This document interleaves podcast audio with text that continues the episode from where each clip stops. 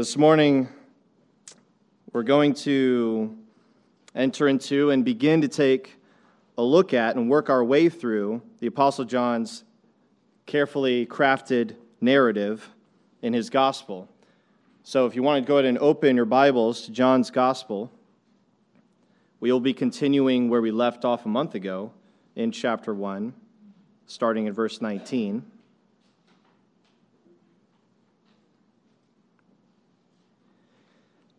And as I said this morning, we're actually going to start working our way through John's narrative, his gospel narrative, in which he gives his readers his firsthand accounts of the life, ministry, death, and resurrection of Jesus Christ.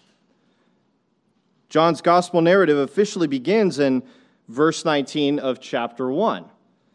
The first 18 verses, which we previously covered, are the prologue and that's the opening section in which John set the stage for his gospel narrative.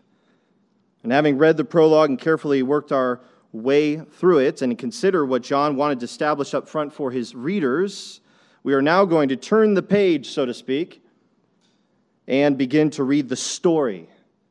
That is, the historical account of Jesus Christ, the Son of God. I don't want you to forget that this is intended to be a narrative. Picture the Gospel of John, you receive it, it is a single book, and you open it up, and there is the prologue, this introductory section. We've just finished that. And now we're entering into chapter one, so to speak, of the actual story that he has written, which is none less than uh, the historical eyewitness accounts of the life, ministry, death, and resurrection of Jesus Christ the Apostle John begins with the testimony of John the Baptist, which runs from verse 19 to verse 34. And that's our text this morning. The Apostle John already stated in his prologue that John the Baptist was a man sent by God to testify about the arrival of the Christ, the Son of God, the true light, who had come into the world. He then begins his narrative by dropping us right into the middle of John the Baptist's ministry. Not the beginning of it, right in the middle of it. Particularly at the point when an official delegation comes to him from Jerusalem on behalf of the nation's religious leaders and authorities to inquire who he truly was. Verse 19, we read, And this is the testimony of John. When the Jews sent priests and Levites from Jerusalem to ask him, Who are you? The expression, the Jews, is not utilized a lot in the other Gospels, but the Apostle John uses it a lot in his 71 times to be exact. There are a handful of occurrences where John uses the expression in a neutral sense, but it is predominantly used by him to refer to the Jewish people who are opposed to Christ, opposed to the purposes of God. It's used in a negative sense. Most often, the Apostle John uses this phrase, the Jews, to refer specifically to the religious leaders and authorities in Israel who opposed Christ, and they are the ones who in turn worked to turn the Jewish people against Christ. Only a small number of Jews believed in Jesus' name and received him. So, again, when we, we speak of the Jews rejecting their Messiah, or Israel rejecting their Messiah, it's the vast majority of them. But nonetheless, there were those who did. That is, the true disciples who became the apostles there was the initial group of disciples who truly received him. But the vast majority of the Jews rejected Jesus. And that is why John stated in his prologue that when Christ came to that which was his own, that is, to Israel, to the promised land, where he would set up his kingdom and inherit dominion over the earth, when he came to that which was his own, John said in his prologue that his own people did not receive him. In John's gospel narrative, the Jews collectively then are the main antagonist. They're the main antagonists. They are the primary adversaries of the protagonist, Jesus Christ. So the expression the Jews in John's gospel generally refers to those who are opposed to Christ and God's work in and through him. And most often, and more specifically, it refers to the religious leaders and authorities in Israel, as is the case here in verse 19. So keep that in mind when we work our way through John's gospel. And what do we read? An official delegation of priests and Levites were sent from the religious establishment in Jerusalem to find out who John the Baptist truly was. The priests were those who were authorized to officiate the religious ceremonies at the temple. And the Levites were those who assisted the priests in the ceremonial services and also served as the temple police. In this case, they were likely serving as the priest's security detail. Now, before we continue in this passage, I want to I want to bring in some of the details that we learn from the other Gospels regarding what had already taken place before this particular occasion, so that we have some more context to better understand John the Baptist's interaction with this delegation and the testimony that he gives. So, a little context, a little, little background to situate us in this account. John the Baptist was the first true prophet of God the people of Israel had seen in over 400 years. And he had been preaching in the wilderness of Judea all along the Jordan River. And he was calling the people of Israel to repent because God's kingdom was at hand. That was his message. Jews, Jews from all over were going out to him and being baptized by him and confessing their sins. The people were wondering if John was in fact the Christ, their long awaited Messiah.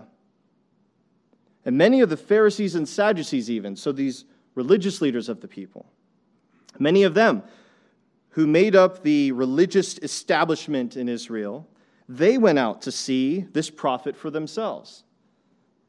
Not to be baptized, though, but to observe, assess. However, when John saw them, here's what he said to them. We read this in Matthew's gospel You brood of vipers, who warned you to flee from the wrath to come? Bear fruit in keeping with repentance, and do not presume to say to yourselves, We have Abraham as our father. For I tell you, God is able from these stones to raise up children for Abraham. Even now the axe is laid to the root of the trees. Every tree, therefore, that does not bear good fruit is cut down and thrown into the fire. I baptize you with water for repentance. He's speaking to the crowds. But he who is coming after me is mightier than I whose sandals I am not worthy to carry. He will baptize you with the Holy Spirit and fire. His winnowing fork is in his hand, and he will clear his threshing floor and gather his wheat into the barn, but the chaff he will burn with unquenchable fire. He baptizes with the Spirit, and he also baptizes with fire and judgment. There will be a distinction made among the people. Well, that certainly left an impression with the Pharisees and Sadducees. Brood of vipers? It is likely that exchanges like this one are what prompted the Pharisees and Sadducees to relay their concerns to the authorities in Jerusalem and eventually persuade them to send an official de- delegation to investigate. What John said challenged their worldview irked them a little bit too, I'd, I'd imagine. I mean, they believed that God's wrath would ultimately and definitively be poured out only on the Gentiles, those filthy, pig eaten Gentiles. And that they themselves, they believed, would be entirely secure as members of God's chosen nation. And yet, John warned them that God's judgment would fall upon them if they did not repent. Also, they, as the nation's religious leaders, they did not think that they personally were in need of repentance. Yet John spoke to them as if they were sinners like the rest of the people. And they were. They were. On top of this, though, what John was doing, baptizing Jews, baptizing Israelites, that was quite controversial in their eyes.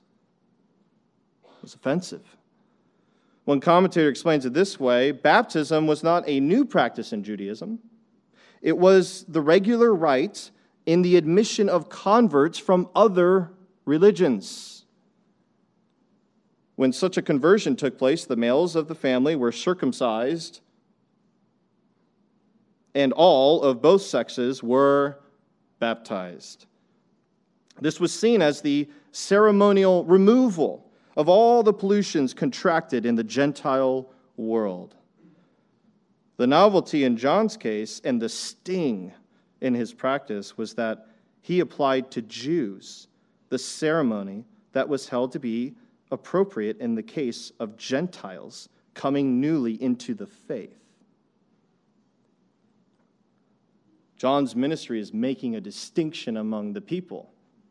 He didn't appear in Jerusalem, he appeared out in the wilderness. They need to come out to him and repent and be baptized. The Jews who rightly believed that John was a true prophet of God, well, they submitted to his message and received his baptism of repentance. Well, those who did not believe, but rather took offense at his ministry, or at the very least determined that it wasn't intended for them. Like he's talking about everybody else, right? we're good. At the very least, that's, that's it at best.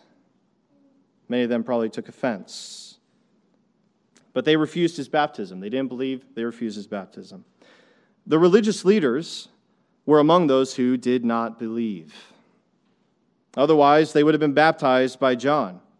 Instead, they sent a delegation from the nation's capital to get some official answers on the record from John. They were, they were the authorities, and in their view, John must have had an authority greater than theirs in order to be doing what he was doing. He must either be, in their minds, he must either be the Christ or some other key figure spoken of in Scripture who was expected to appear to the nation before God restored them and established his everlasting kingdom on the earth. He must be some kind of great biblical figure then to, to, to have the authority to be doing what he's doing. They wanted an official statement from John. So we read in verses 19 and 20, and this is the testimony of John when the Jews sent priests and Levites from Jerusalem to ask him, Who are you? He confessed and did not deny, but confessed I am not the Christ. Well, the most important matter of business for the delegation was to see if John claimed to be the Christ. And John stated very clearly that he was not. And since he was not the Christ, they had in mind two other authoritative figures spoken of in Scripture and expected to appear to Israel. They had two other figures in mind. The first they had in mind was Elijah, a prophet whom God raised up over eight centuries uh, prior to that time, during the early days of Israel's divided kingdom. God did mighty works through Elijah and eventually took him directly up to heaven so that he did not experience death.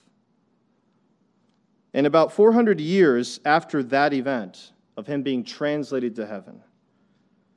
The prophet Malachi, who was the last prophet God raised up in Israel, prophesied that before God brought his judgment upon the nations of the world and restored the kingdom to Israel, he would send Elijah to them. God's final words through Malachi are as follows Behold, I will send you Elijah the prophet before the great and awesome day of the Lord comes. And he will turn the hearts of fathers to their children and the hearts of children to their fathers, lest I come and strike, strike the land with a decree of utter destruction. And about 450 years after this prophecy, the word of the Lord came to John the Baptist, and he began his prophetic ministry in Israel. So you can see why they might think maybe he is Elijah. And since John said he was not the Christ, the delegation asked him this if he was Elijah. 21, verse 21, and they asked him, What then? Are you Elijah? And he said, I am not. And then we see that they asked, Are you the prophet? And he answered, No. Notice that they don't ask if he was a prophet. He was. They asked if he was the prophet. This was the only other authoritative figure they could think of who was expected to appear to Israel before the day of the Lord came. The prophecy concerning him was spoken by Moses during the final months of his life and ministry to the people of Israel, and then recorded by him in the book of Deuteronomy. Moses said to the people in Deuteronomy 18, verse 15, The Lord your God will raise up for you a prophet like me from among you, from your brothers. It is to him you shall listen. Now, God did raise up other prophets in the history of Israel. There, was, there were many prophets who had ministered who were sent by God since the time of Moses, but given the greatness of Moses' position as a prophet and ruler over the people of Israel, and as their mediator before God, and given the closeness of his personal fellowship with God, and given the magnitude of the signs and wonders God performed through him, the Jews believed that this prophet, like Moses, had yet to come, since none of the prophets in Israel's history completely fit this description.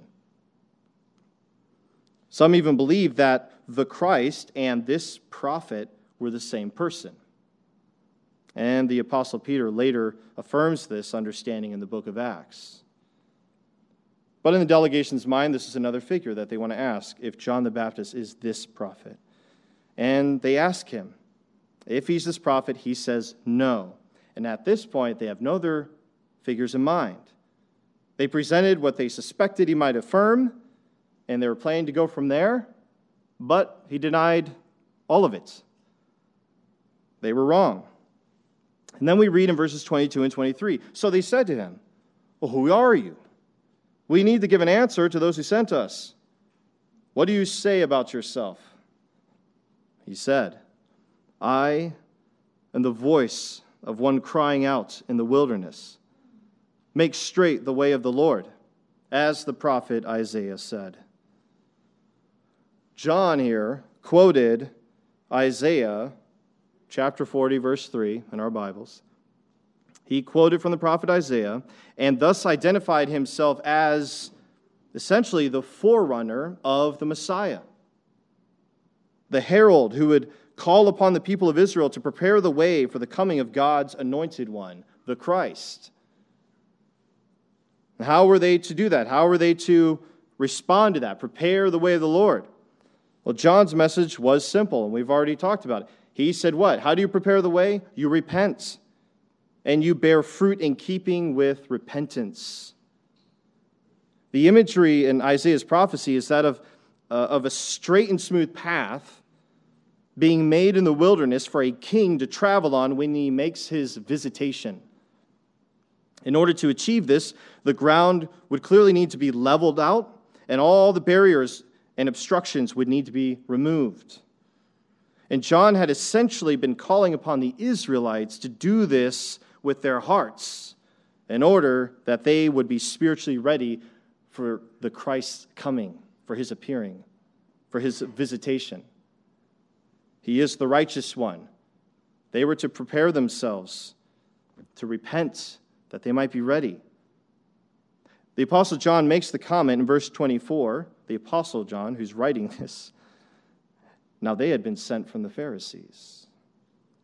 He reveals here that it was the Pharisees who were behind the sending of this delegation.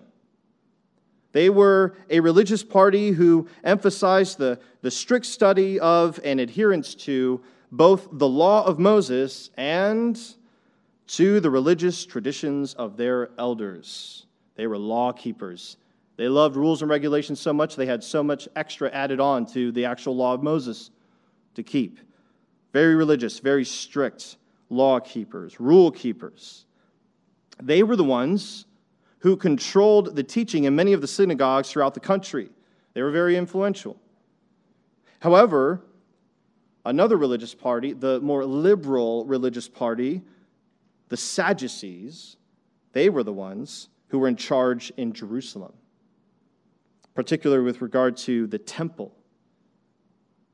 While John the Baptist had rebuked both Pharisees and Sadducees alike, the Pharisees were apparently the ones who came up with the plan to send this delegation from Jerusalem to confront John with a particular line of questioning, and the Sadducees agreed to carry it out. And what we see in verse 25 is the real matter they wanted to address. Because after all, John gave them an answer. They had some things cleared up. Okay, he's not the Christ. He said, no, he's not Elijah, he's not the prophet. He said he is this voice crying in the wilderness as uh, prophesied in Isaiah. They had an answer. They didn't say, Thank you very much. We will go tell them now. They continued. And it really gets to the heart of the matter, what they were really getting at. In verse 25, they asked him, Then why are you baptizing if you are neither the Christ nor Elijah nor the prophet? Why are you baptizing? In other words, again, not genuine curiosity. We'd like to know. We see that you're a holy man of God. No, they're thinking, they're, basically, what they're saying here is what gives you the authority to be baptizing Jews. Only the Christ or Elijah or the prophet would have this level of authority, of authority, and you're not them. Who do you think you are? We then read in verses 26 and 27, John answered them when they say, Why are you baptizing if you're not these people, these figures? John answered them, I baptize with water. But among you stands one you do not know, even he who comes after me, the strap of whose sandal I am not worthy to untie. What John did here was he reminded his inquirers that the baptism he administered was with water and thus was only symbolic. However, it pointed to the work of the one who is coming after him, whom he said would baptize people with the Holy Spirit. This is what John had been preaching to the people. Notice that John did not say, Well, I, I baptize with water because, and then go on to explain. Rather, he simply went on to say, But among you stands one you do not know. He didn't entertain this delegation's follow up question. I'm not going to play that game. His previous answer was sufficient, was it not? It was sufficient. So he instead shifts the focus to the one he had been preparing the way for. John was basically saying to them, You may be curious about my level of authority and the nature of my ministry, but let me tell you, I am nothing compared to the one who comes after me. John said, What? He said he was unworthy to untie the strap of his sandal. This was a task that only a slave in that society could be expected to perform. It was seen as so low and degrading that only a slave could be expected to do that. And John said that the one of whom he spoke was so much greater than him that he was not even worthy to perform the lowest of tasks for him. John was claiming nothing for himself. He was simply continuing the mission he had been given to prepare the way for someone else. So it wasn't about him. He shifts the focus to the one he came to prepare the way for, someone who is far, far greater than him. And by this point, the delegation was done with their questions. And then the Apostle John makes this note in verse 29. These things took place in Bethany across the Jordan, where John was baptizing. And just to clear up any potential confusion, this is not to be confused with the town of Bethany that was just outside Jerusalem. This was Bethany across the Jordan, that is, on the east side of the Jordan River. And it's very likely that John was referring to Batanea, which is a region or was a region on the east side of the Jordan up near the Sea of Galilee, a little further north, away from Jerusalem. And this tells us where along the Jordan John the Baptist was ministering during this time. He's actually close to the Sea of Galilee. And the Apostle John then tells us what took place the very next day. The very next day. What happened? Verse 29 The next day, he, John the Baptist, saw Jesus coming toward him and said, Behold, the Lamb of God who takes away the sin of the world.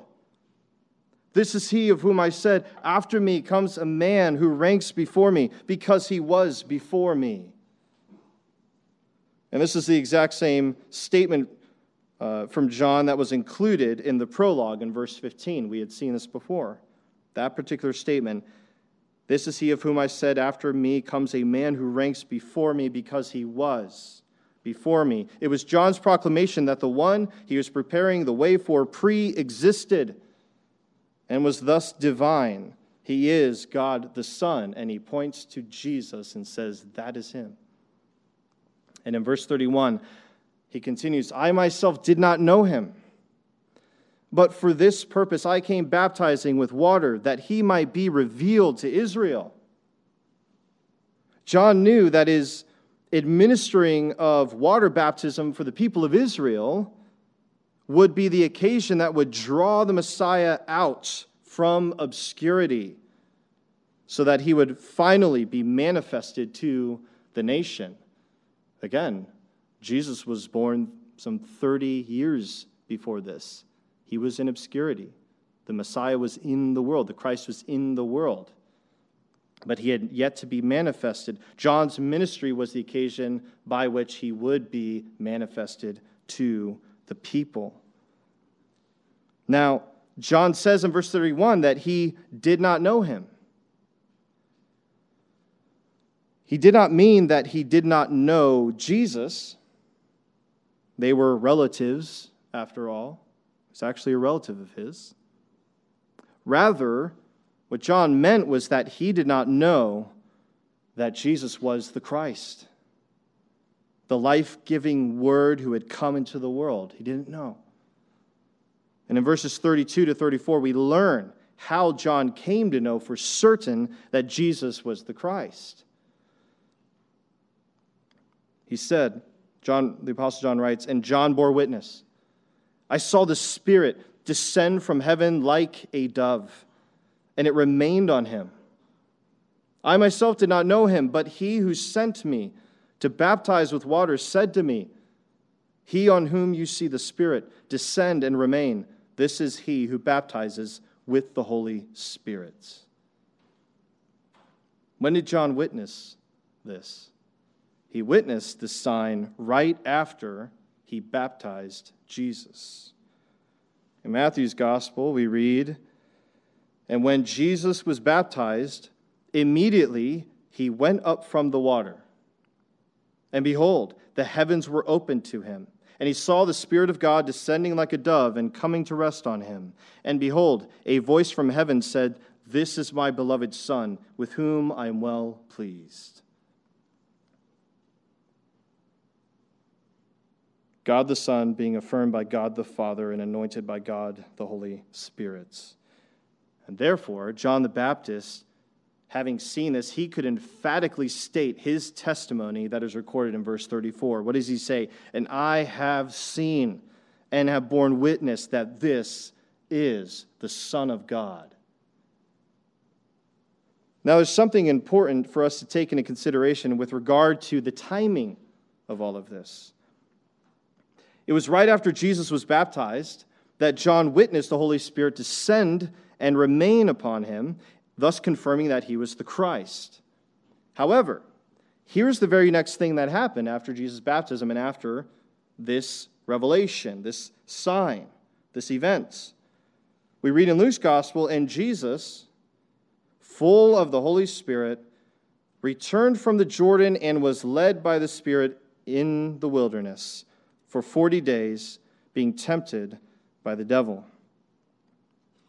What this means, and again in Mark's gospel, he says he immediately went into the wilderness. So, what this means is that right after John saw the Holy Spirit descend upon Jesus, Jesus then immediately went into the wilderness in isolation for 40 days, over a month. John then had all this time to reflect upon the significance of what he had seen, what he had witnessed. Back in verse 26, we see that he said to the delegation, What? Among you stands one you do not know. And this is because he had already at that point been manifested to John. He's no longer saying, There's one coming after me, in a sense that he has not been revealed yet. Now he says, There's one among you the one who stands among you, you do not know. He had been revealed, revealed to John at that point. We then read in verse 29 that the very next day, John once again saw Jesus. So after he says that to the delegation, the very next day, he sees Jesus approaching. And it's very likely that Jesus was coming toward John straight from his time of testing in the wilderness, which meant 40 days had passed since John witnessed the divine verification that Jesus was the Christ. And when he saw him approaching, finally, knowing now who he is, he sees him for the first time after 40 days. And what is the first thing he says?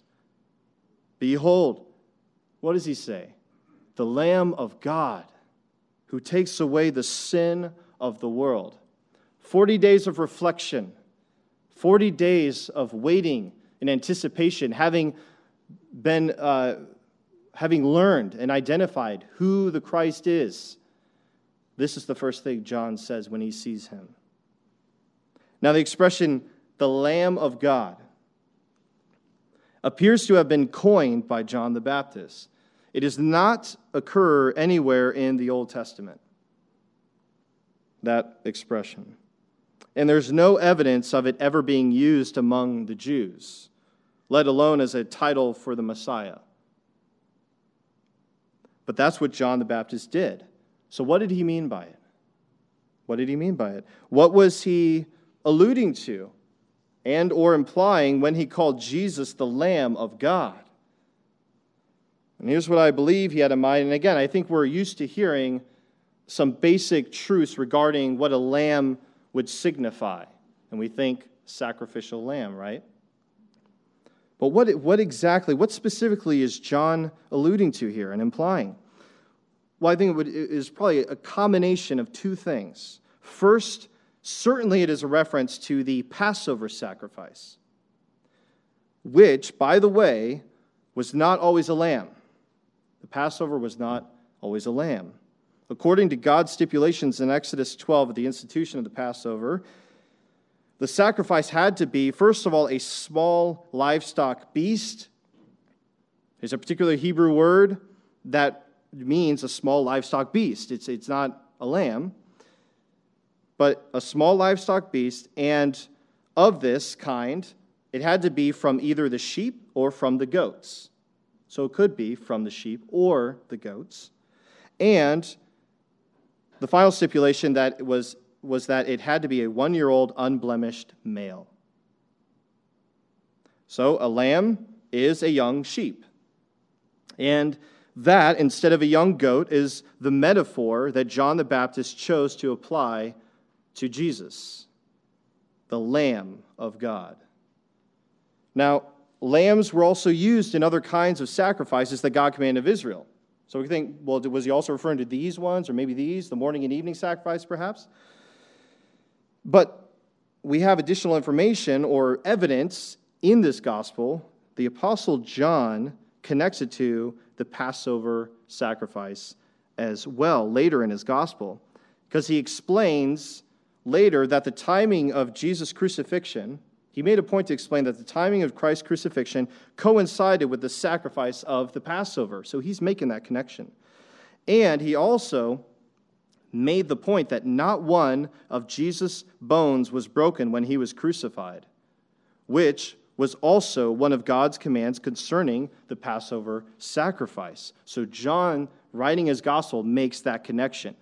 So, when John the Baptist said, Lamb of God, certainly we can consider that he, that's what he intended, the Passover sacrifice. But there's one other thing that it seems that he also was referring to. Because John did not just refer to Jesus simply as the Lamb. Again, the Passover sacrifice was not called the Lamb of God.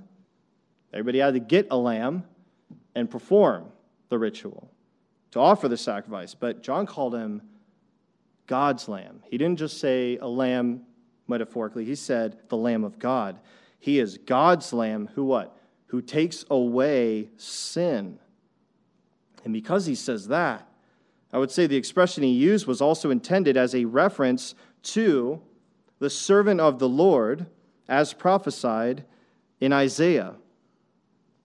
And again, I would want to work through a lot of, show you a lot of these passages, but for the sake of time, I'll kind of summarize what is found in Isaiah concerning the servant of the Lord. We already know that John the Baptist, when he's given an answer about his identity and his role, he quoted what? From the prophet Isaiah, chapter 40, verse 3, to explain to the delegation what his own role was. And then in verses 32 to 33, we saw that he identified Jesus as the one on whom the Spirit remains, right? He said he is the one on whom the Spirit remains. This is connected to Jesus, is connecting Jesus to Isaiah's prophecies concerning the servants.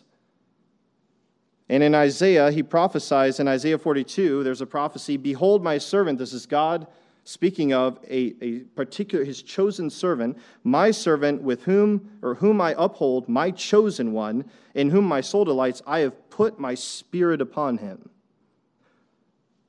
so in saying that the spirit remained upon jesus connects him with this figure the servant of the lord in isaiah this servant spoken of in isaiah is none other than the promised messiah when we read the other prophecies concerning him he is a descendant of david so he is the promised Messiah.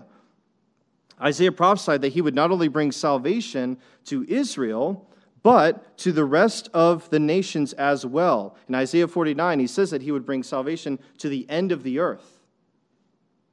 And most importantly, in Isaiah 53, it is revealed that this salvation will be made possible by this servant's sacrificial death to make atonement for the sins of his people. In this prophecy in Isaiah 53, the servant is likened to a lamb that is led to the slaughter. He's likened to a lamb that is led to the slaughter. And in this prophecy, it is said that he will make many to be accounted righteous by bearing their iniquities and making an offering for their guilt before God through the sacrifice of himself. John the Baptist, then, you can see what he's saying when he said that Jesus is the Lamb of God who what? He takes away the sin of the world. Again, the Passover sacrifice, when God saw the blood of the sacrifice, the idea is that his judgment, his wrath passed over passed over the household. But it doesn't talk about the taking away of sin. And yet, this prophecy in Isaiah says exactly that. How, if God's judgment, if his wrath passes over and you're spared, What is done with your sin? How is your sin taken away? And the prophecy in Isaiah says how it's taken away. The servant comes and offers himself as our substitute. And he bears our sin in himself and endures the wrath of God in our place, so that our guilt may be completely removed because it was punished in him. And we are accounted as righteous. Sin is taken away. Jesus Christ, the Son of God, first came into the world to accomplish the most important work, then, apart from which no man would be saved, but all would be condemned to eternal hell with the devil and his angels. Jesus came to give his life as a ransom for the sins of his people. That is, those whom God chose to save before the foundation of the world, to be a part of a redeemed and glorified humanity who would dwell with him in righteousness in his everlasting kingdom in a renewed creation. And the good and glorious news is that the salvation of God has come through Christ, not just to the Jews. He's the Messiah of Israel, he's the Christ of Israel. But John says much more about him. The implications are far greater. Salvation of God has not come just to the Jews, but also to the Gentiles as well. That is, to all the other nations of the earth. If you remember the promise God spoke to Abraham, in you, in your seed, I will bless all the families of the earth. The blessing I bestow upon you will be dispensed to all the families, all the nations of the earth. And ultimately, he was talking about the blessing that would come through the salvation that comes through Jesus Christ, the descendant of David, who descends from Abraham. Jesus is the Lamb of God who takes away the sin not just of Israel, but of the world. Of the world. And again, not every individual, but people from every nation, not just Israel. All who would receive him, right? As John wrote in his prologue. And as the Apostle John also wrote in the book of Revelation, which he also penned, according to what the risen and glorified Christ revealed to him, by Christ's blood, he ransomed people for God from every tribe and language and people and nation. Jesus is mighty to save, and he is the only way to be reconciled to God and to be saved from his righteous judgment and wrath. God opposes the proud, but he gives grace to the humble. Don't think of yourself more highly than you ought, like the self righteous religious leaders of John's day. We read of them. They thought highly of themselves. And what happened? They did not know the very one who had come to bring salvation. They hardened their hearts. They refused salvation, they refused to receive him. That's a warning to us to not think more highly of ourselves than we ought. God opposes the proud. His salvation does not come to the proud, it comes to the humble. You are a sinner in desperate need of God's grace and salvation through his Son, Jesus Christ. Every one of you. If you believe, as we read in the prologue, if you believe in Jesus' name and receive him as he truly is, and certainly you've been presented with the truth concerning who he truly is, Scripture says he will graciously forgive your sins and give you the right to become a child of God. Let's pray.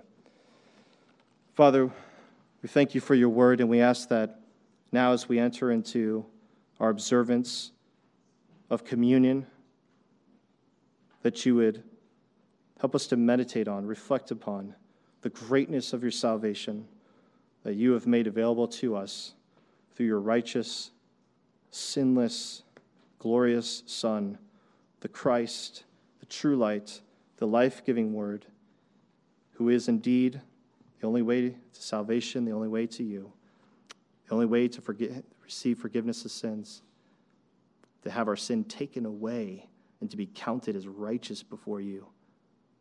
Lord Jesus, we lift up your name this morning. We exalt you, we glorify you.